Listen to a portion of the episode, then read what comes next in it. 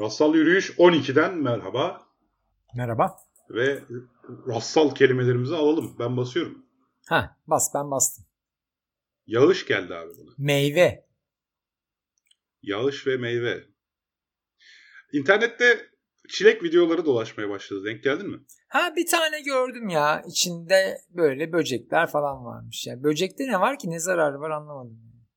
Yani şey ya hani böcek nasıl olur meyvede falan gibi. Galiba bir tür yabancılaşma gibi sanki ya. Ama yani çeken de Koreli abi o kültürde var o yani onu anlamadım ben ne olduğunu. Yani. Ya evet meyvede böcek olur ama yıllar içerisinde tabii yani kent kentlileşerek doğadan koptuk. Doğadan kopunca yiyecek bize steril olarak taşınan bir şey. Sanki doğada yetişen bir şey değil de Steril, ayrı, steril, steril ne ya? Steril zaten steril kötü bir şey yani o yani yanlış anlaşılmasın ama e, yani bak şunu çok anlamıyoruz biz gerçekten de yani insan hata yaparak sistemlerin hepsi hata yaparak hatalarla beslenerek hataların üzerinden kurar kendini. Dolayısıyla ufak hata kadar iyi bir şey yoktur. Yani bir çocuk için, çocuk gelişimi için kalıcı hasar vermeyen her kaza öğrenmeye sebep olur yani.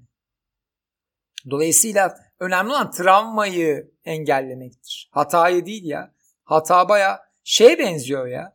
Böyle beyaz duvarlı eğitim alanları yani. Anladın mı? O, o, o daha psikopat geliyor bana yani. Muhteşem çilek. Laboratuvarda yaptık falan böyle. Hani Evet evet. Ya işte orada baya kopuş var. Yani çileği bahçesinde yetiştiren yani daha doğrusu bahçesinde meyve sebze yetiştiren herkes meyvenin ve sebzenin doğadaki diğer eklem bacaklılarla ya da hayvanlarla ayrı bir şey olmadığını, hani onun bir sistem olduğunu anlar ama apartmanda büyüdüysen sen meyveyi ancak ve ancak ya tırnak içerisinde diyorum steril olarak sana ulaştırılmış o meyve dışında başka hiçbir şeyi barındırmayan bir şey olarak algılıyorsun. Evet. Ya paketli yiyecekten bir farkı yok senin için. Yapay. Ha, işte top kek yemişsin. Ha işte elma yemişsin biraz ondan kaynaklanıyor. İnsanlar şaşırıyor. İşte çilekten kurt çıktı. Nasıl yani? Çıkacak tabii.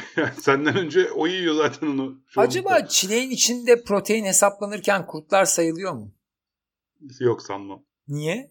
Ama mesela Türk Gıda Kodeksinde şöyle şeyler var. İnsanlara garip geliyor. Bir ara bu işte Starbucks'ta kahvenin rengi, Coca-Cola'nın rengi gibi bir şeyler vardı. Böcekler kullanılıyor falan diye. O zaman Işıl Yalan Savara yazmıştı.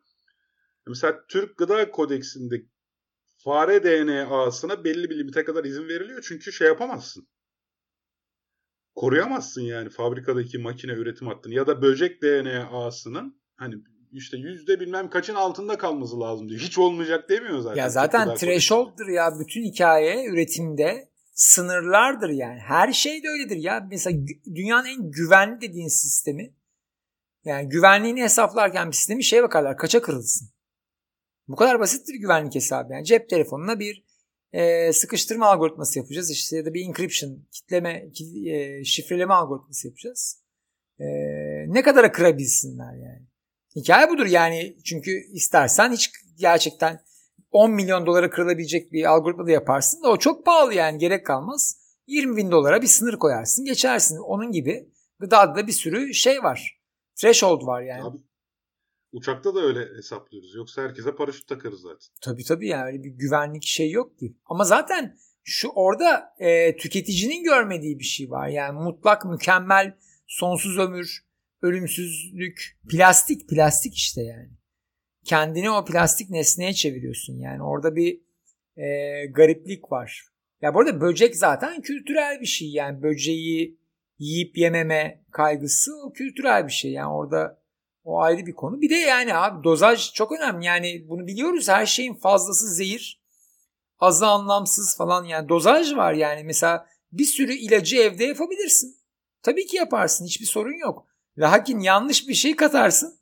Dozaj 7 katına çıkar hatta 700 katına çıkar. Ölürsün yani. Sorun orada değil mi? Evde yapılan ilacın en büyük sorunu dozajı. Tabii, tabii. Yani aspirin yerine söğüt kabuğu kaynatabilirsin. Evet. Ama oradaki sorun ne? Bir, dozaj kontrolü yapamazsın. Ve aktif bir ülserin varsa kanar. Çünkü e kan sulandırıcıdır aspirin. O ayrı. İkincisi Ülseri de... çıkar ama yani ne kaç derecede nasıl kaynattın, nasıl bir ısıda bilmem ne. O söğüt nasıl bir söğüttü. hangi malzeme var? Ha mesela. Yani sen sadece salisilik asiti nasıl izole edeceksin? Evet dolayısıyla çileğin de yani belirli bir dozajda bu. Ama bu arada şey de garip zaten. Çileği de bu kadar manyakça kendimiz için dönüştürmeye çalışmak da garip. Yani şunu anlamıyorum mesela bu Covid olayında da bu yaşandı. Ya virüs neredeyse yaşamıyor yani. O bizim aktive ettiğimiz bir sistem. Yani biz bunların parçasıyız abi yani.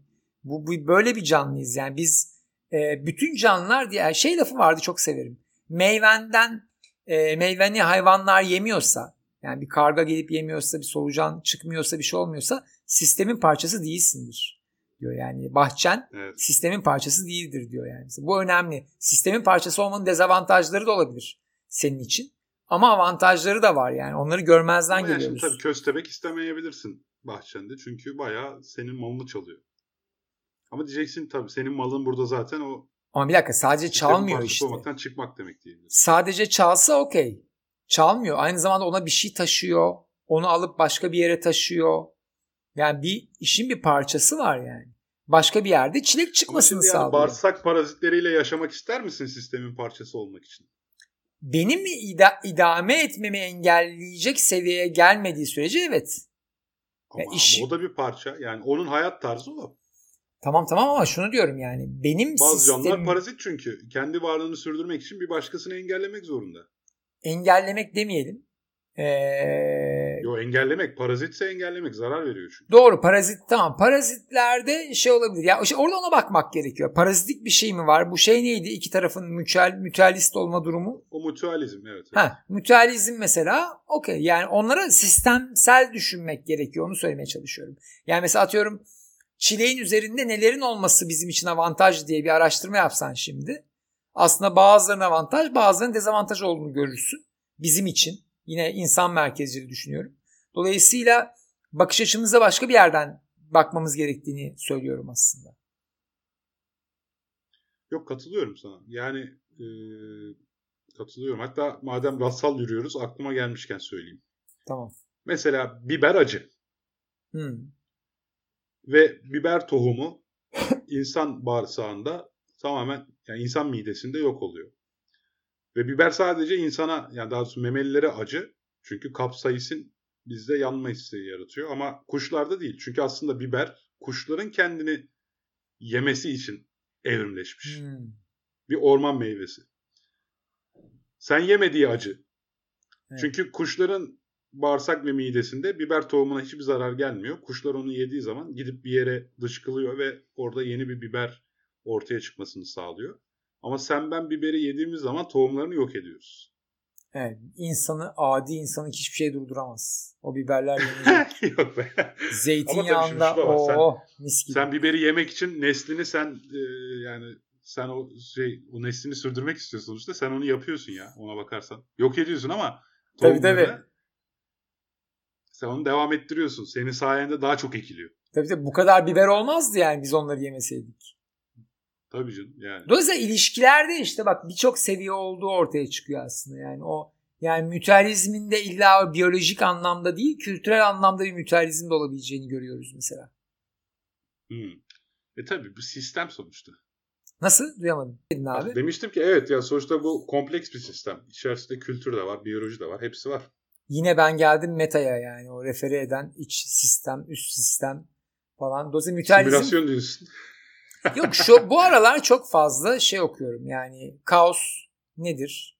İşte e, şey feminizm dördüncü dalgada şey var. Türler ekofeminizmde falan türler arası ilişkiler. E, yani bir arkadaşım tabii şey dedi çok güzel yani. Ben insana sarı, sarılamıyorum. Samura nasıl sarılacağım dedi. Ama yani bir sistem düşünmesi fikri var. Ve bu bu aralar çok hoşuma gidiyor. Çünkü gerçekten biraz oraya doğru gitmemiz gerekiyor galiba dünya ile ilgili bir şey yapmak için. Yani şunu diyorduk eskiden. Ya ne olacak bana dokunmayan yılan bin yaşasın. Hani e, ama şu an o yılan öyle bir dolaylı bir şekilde sana dokunuyor ki. Ya düşünsene abi Çin'de bir olay oluyor. Dünya kilit altı ay yani. Hani Çin'de olmayabilirdi. Bir ilkokul deneyi sonucunda da olabilirdi falan. Bunlar artacak bence krizlerin sayısı ve frekansı çok artacağını düşünüyorum. Küreselleşmeyi mi bundan sorumlu tutuyorsun? Tabii tabii. Çünkü optimize oluyor. Sistem optimize ya her şey birbirine değiyor yani. Çok hızlı e, etkileşim artıyor. Yani şey gibi düşün. E, büyüyoruz. Mesela bir evdesin ve çoğalıyorsun ama ölmüyorsun diye düşün. Abi ben sonra evin sınırlarına geldiğin için toplu ölüm mümkün yani. Onu anlatmaya çalışıyorum. Çünkü birbirinden ayrık yaşayan ve farklı şeyleri deneyen sistemler kalamıyor yani. Çok artık dünyaya çok yayıldık ve her yere dokunduğumuz için sistem düşüncesine geçmemiz gerekiyor. Şimdi buradan son bir dakikada sana bir provokatif soru sormak istiyorum. Ee, bir sonraki büyük kriz ne olacak İlker'cim? Dünyada bir sonraki büyük kriz. Bunun kadar büyük. Bir sonraki büyük kriz ne olacak? Yani şimdi şu var. İnsan yani insanın tetiklediği bir şeyden mi bahsediyoruz? Hayır, insanın başına gelen bir şeyden bahsediyoruz. Bize göre yani kriz. Şey, ne bileyim mete, meteor falan diyebilirim ama bunlar hep dışarıdan gelen. Ama sence bir sonra olur olur. Dışarıdan geleni de kabul ederim ama bir sonraki ne olacağını tahmin etmeni istiyorum. Bahis yani. Ya ben bir sonrakinin savaş olabileceğinden hep endişe ediyorum. Yani daha olası gördüğümden değil, daha kaygılandığım şey savaş. Çünkü bu Covid sürecinden sonucunda otokrat yani otokratik ülkelerin daha da güçlenmesi ve tekrar e, sınırların kapanması yani o küreselleşmenin geriye sarması durumu olup da yani tekrar ulus devlet anlayışı çok şiddetli bir şekilde dünyaya hakim olursa falan yani şeylerden korkmuştum ben. Öyle olmadık şu anda. Ya bu başka ülkeler diğer ülkelerin maskesini çaldı falan öyle şeyler oldu ya. Evet. evet. Ben o gidişattan endişelenmiştim. Ve hani bu Covid'le baş edemezsek tekrar evet. o eski işte o toprakları fethedeceğiz dönemi.